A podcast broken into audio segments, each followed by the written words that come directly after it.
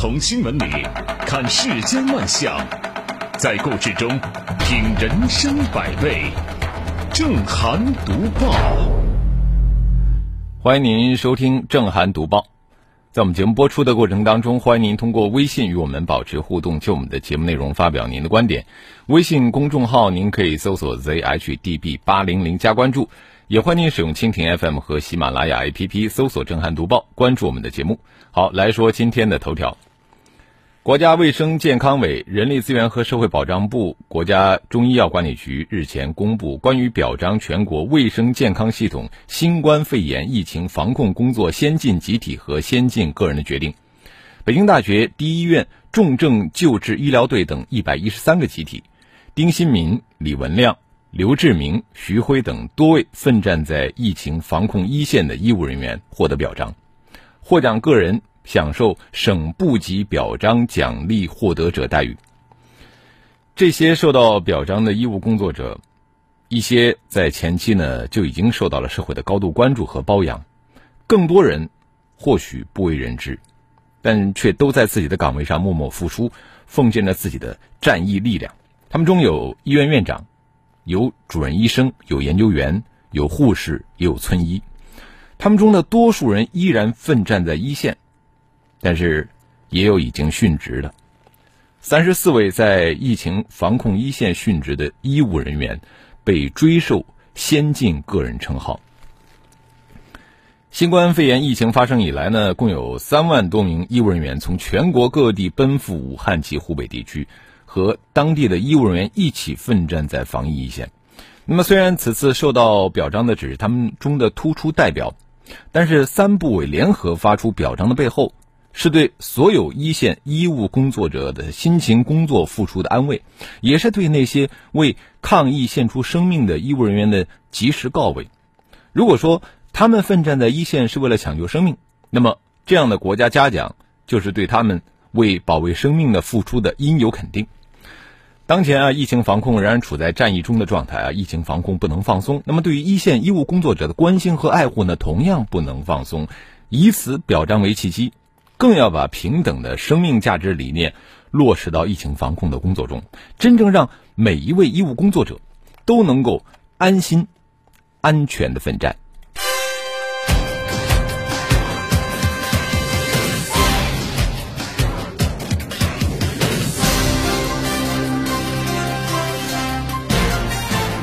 这里是正涵读报，表彰奖励这些医务工作者太应该了，我举双手赞成。但是不知道听众朋友会不会跟我有一样的感觉，就是觉得少了点什么，就对其中有一个医生少了一声道歉。这个医生在知晓疫情的时候，他第一时间提醒身边人要注意防护，就是说了一句真话。没想到却被当成是造谣，受到了警方的训诫。自己被感染，在治疗的过程当中，还在说说等康复以后，马上就要回到一线去抗击疫情。可惜啊，他没有能够回去。在他去世的那一天，中国的移动互联网像是发生了地震一样，无数的人在网上表达哀思和怀念。呃，为了调查这个医生受训诫的问题，当时就成立了一个高级别的调查组，但是至今都没有调查结论，这奇怪了不是吗？前不久，这个从武汉女子监狱释放的黄某某进京事件，也是当时就成立了调查组，不是马上就有了结果吗？为什么关于这个医生的事件调查就是难产呢？有人说，你要让相关的部门道歉，的确很困难，呃。他们会觉得自己没有了面子，我觉得这个说法不成立。你看湖北省司法厅，因为监狱犯人被感染的事情，不是向全国人民道歉了吗？也许啊，我们可能还要再等一等，还要多一些耐心。这个事儿，总该有一个结果吧。这里是正涵读报，我继续要说的还是。跟疫情有关的新闻，昨天上午，中共中央政治局委员、国务院副总理孙春兰率中央指导组到武汉市青山区翠园社区、江汉区西桥社区实地查看社区防控和群众生活保障情况。孙春兰仔细询问社区防控的具体措施，了解社区干部、网格员、下沉干部、志愿者等的工作情况。呃，在当地一个开元公馆社区，群众看到大领导来访是无比的激动，他们就在楼里边齐声高喊说：“物业造假，物业不作为，换物业，我们太难啦！” 因为领导来视察工作，这个小区的物业公司正在表演送菜送肉给业主。哪里想到这些业主们不领情，居然拦轿喊冤啊！哎呀，难怪说这个钟南山说这个武汉是做英雄的城市。你看这武汉市民表现的确够英勇的啊！他们果断的抓住机会向大领导反映问题，因为这种机会稍纵即逝啊。针对群众现场反映的困难和问题，孙春兰立即要求湖北省武汉市领导深入调查，不回避矛盾，杜绝形式主义、官僚主义，要坚持务实作风、实事求是，切实解决问题，提升群众满意度。孙春兰一行一走，啊，就有这个工作人员上门到社区去收集问题和意见，这真的是立竿见影啊！你看过去啊。要是有大领导到基层去视察，呃，地方的领导呢，一般都会做详细的准备工作，确保万无一失啊，哪里会有什么群众拦轿喊冤呢？是吧？不安定因素早就被隔离了。所以说呢，大领导去视察的时候，也不见得真的能够了解到基层真实的一面。你看现在不一样啊，因为疫情特殊时期，呃，地方领导的工作的确太多了，呃，要在大领导视察之前呢，就把所有的隐患排除掉，或者说呢。帮大领导选定安全的视察区域，这个太难了。呃，武汉开元公馆的物业公司这次八成是要滚蛋了。但是我看了这条新闻以后，我就在想，哎，想想我们身边啊，我们很多听众居住的小区，一样有着不合格的物业公司，是吧？业主们想换掉这样的物业公司，但是就是换不掉啊，因为有强大的阻力。无奈何呀，我们也要等大领导来视察的时候，才有机会吗？这里是正涵读报。接着说的新闻还是跟疫情有关。最近呢，香港爆出宠物狗感染新型冠状病毒的新闻，香港相关的机构和媒体在通报的时候，一直称它为新冠肺炎确诊者周巧儿的爱犬。爱犬，哎，你能想象它的待遇啊？主人确诊之后呢，这只狗已经被隔离了一段时间，但是很明显啊，它得到了很好的照顾。呃，香港渔护署在通报中提到说，经过两次病毒测试，发现这个狗的口腔和鼻腔样本呈弱阳性反应，呃，显示这只狗已经低程度感染，成为世界首例。香港渔护署同时表示，这只狗没有任何的相关症状。没有任何证据证明它会传染人，公众在任何情况下都不应该遗弃自己的宠物。但是昨天我们看到有一些自媒体在解读的时候，已经开始渲染这个狗的威胁了，比如说要给狗戴口罩、保持距离等等，哎，这就让人非常担忧了。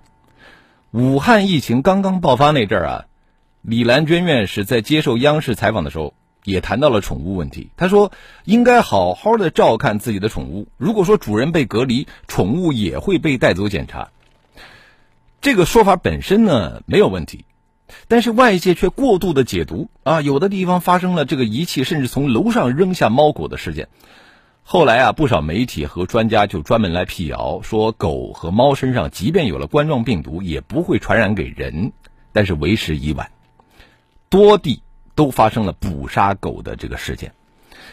呃，在这次疫情当中，很多人会为一个人的命运落泪，但是却觉得，哎，死掉一批猫狗不算什么呀。啊，甚至有些宠物的这个主人看到了这些模棱两可的信息，就把自己的宠物抛弃了。谈论抗击疫情的同时，要注意保护动物，这个我觉得不应该是一种奢侈，至少对宠物的主人来说，在做好防疫的同时，要保护好你的猫、你的狗，这是你必须承担的责任。在某种意义上，这其实关乎到你人格的完整性，因为宠物就是你的延伸。这里是正涵读报。二零二零年伊始，呃，这样一场突如其来的新冠肺炎疫情打乱了人们的消费节奏。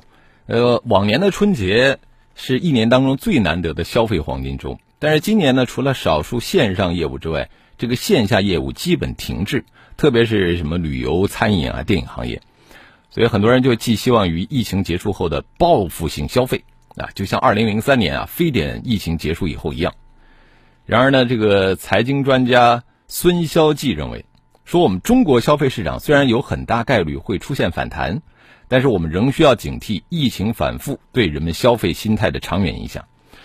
根据国家统计局的官方数据，中国 GDP 的增速从二零一零年的百分之十下降到了二零一九年的百分之六。啊，二零一零年呢，消费在中国经济增长中所占的比比例不到百分之四十，但是二零二零年将会达到百分之八十。可见啊，这个消费在我们中国经济中。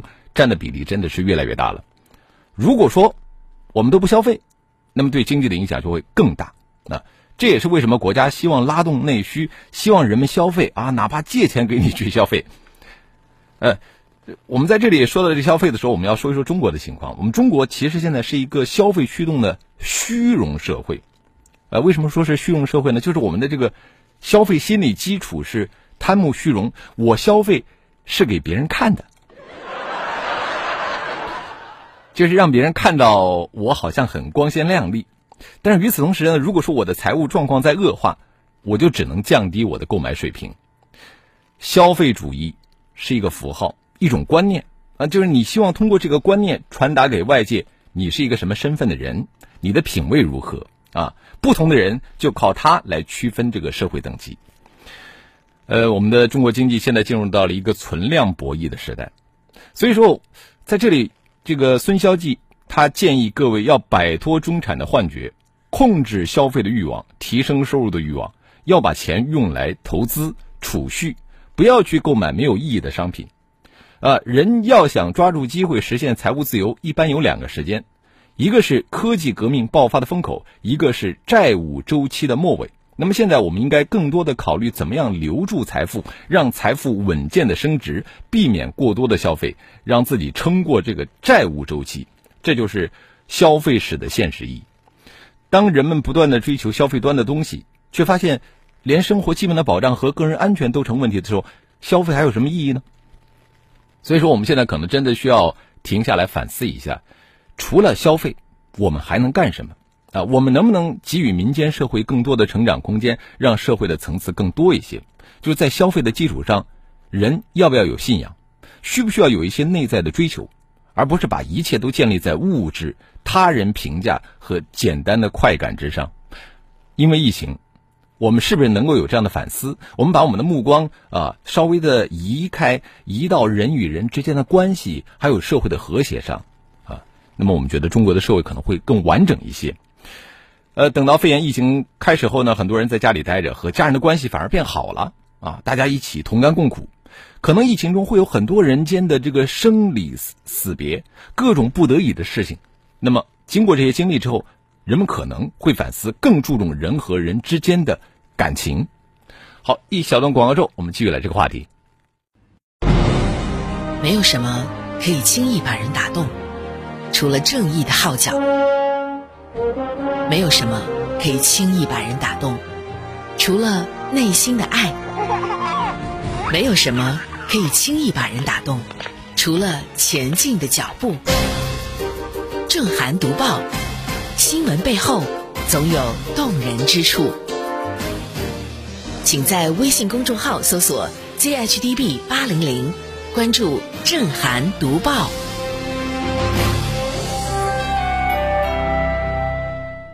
好，欢迎回来，这里是正在直播的正涵读报。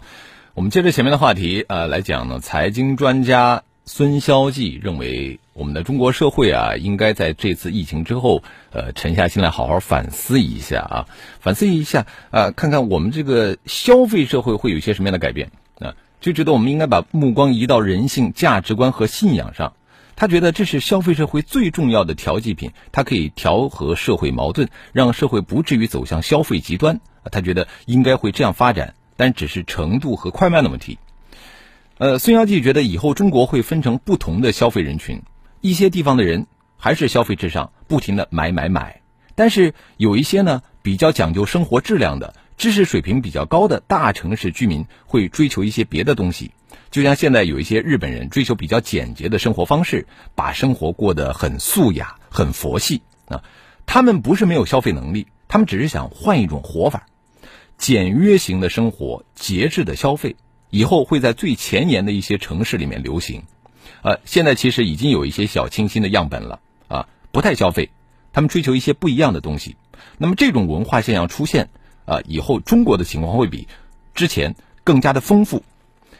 呃，当世界发展到这个阶段的时候，人会觉得追求金钱和消费不见得是最好的方式，可能大家会去追求一些其他的东西，比如说道德、知识这种个人内在的东西。啊，这并非不可能，只是现在我们一切是以数字来说话。比如说，我们要看 GDP 的增长，看股市的走向，这是一个习惯。那么，在消费社会之前，没有人去管老百姓的收入高不高，社会稳定，它是靠宗教性的东西来维持的，靠农耕文明自身的协调，这建立在当时的文化土壤之上。消费社会把之前的这套推翻了，又建立了拜金、购物依赖症的社会机制。这种游戏机制到了一个阶段。就会走向终点，但肯定不是现在，可能我们这辈子都看不到，也许要等几十年甚至更长的时间才会彻底的转变。这里是正涵读报。好了，接着我们来看一看微信平台啊，这个垫脚石说了。亚非拉留学生一年奖学金还十万呢，冲锋陷阵的医护人员能奖个十万吗？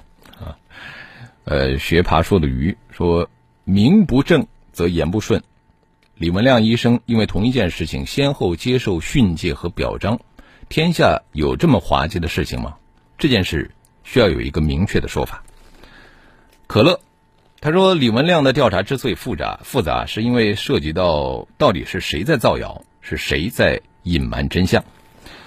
呃，小邹米江说，武汉市政府欠他一个道歉，社会欠他一个公道，这个我们要一直等。但是李医生等不到了。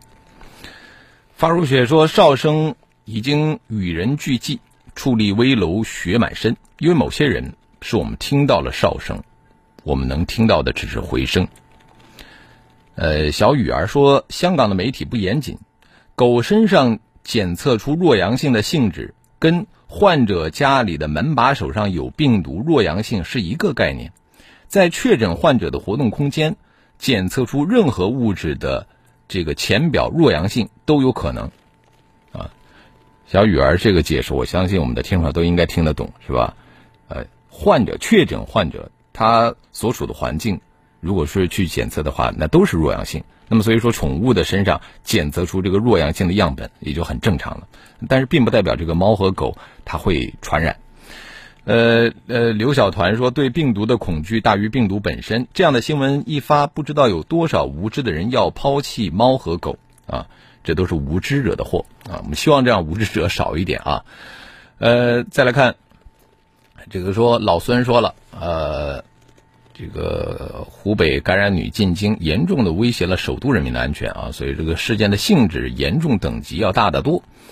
呃，凯斯们说官僚作风还是太严重啊。江南风情说我们这里的物业公司是什么都不管，真的气死人呐！啊，投诉到很多地方也没有用，难道我们也要等大领导来解决吗？啊，呃，高玉东说关键是在主人被隔离之后，谁来养他的猫和狗？很显然啊。很多情况下是没有人的，嗯，不过我们从这个疫情发生之后，我们看到的一些新闻，呃，的确有这个主人被隔离了，但是邻居想方设法来照顾这个猫猫狗狗的新闻，是吧？我们也看到了，呃，人间有真情，人间有大爱，对不对？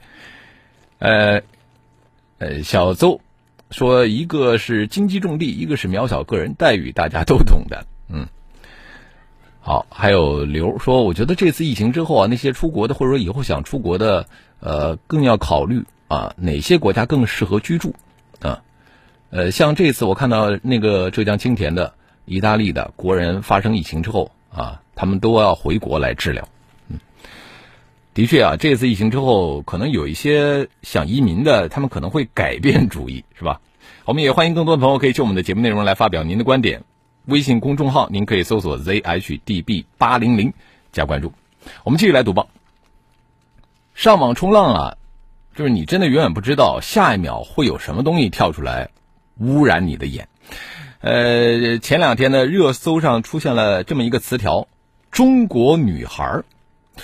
不明就里的你，飘飘点开一看，直接会目瞪口呆。这里边写的什么呢？说什么中国男孩保护中国女孩，中国女孩只属于中国男孩，祖国不要女孩子了吗？中国男孩挺身而出，中国女孩誓死不屈。我想，我的听众朋友可能听到我刚才说这段话，也是觉得云里雾里，这是什么意思啊？其实这个事情的源头啊，就是。最火热的一件事情啊，就是司法部发布的关于外国人永久居留管理条例的征求意见稿。简单来说，这就是个门槛移民门槛的问题啊。那么这边的征集意见稿刚出来啊，那边啊就阅读理解满分的人给大家画了重点，通篇两个字：高贵。哈，重点一出，当然就不必要再细细的阅读那个条例全文了啊，就自我发散思考啊。于是呢，什么外国人口大量的涌入啊，会娶走中国女孩子的言论就出来了。有人呢给这个舆论添柴加火，扒出来两年前一个叫杨怡勇的所谓的专家建议非官方报道，他建议引进外国移民，弥补我们国家劳动力人口不足啊，大力的鼓励中国女大学生和留学生联姻。这个叫杨怡勇的专家昨天发表严正声明，说他从来没有说过这种话。看来他也是这个谣言的受害者。呃，当然呢，还有一些不知道从哪儿扒出来的陈年消息啊，特意的这个加红标粗的重点啊，简直就是坐实了说外国人会娶走中国女孩的消息。紧接着呢，又出来了一些什么地方的真实案例啊，什么苏州送走了五百个女孩，最小的只有十三岁，如果不嫁给外国人，没有毕业证。哎，你就看这个。多么尴尬的造谣啊！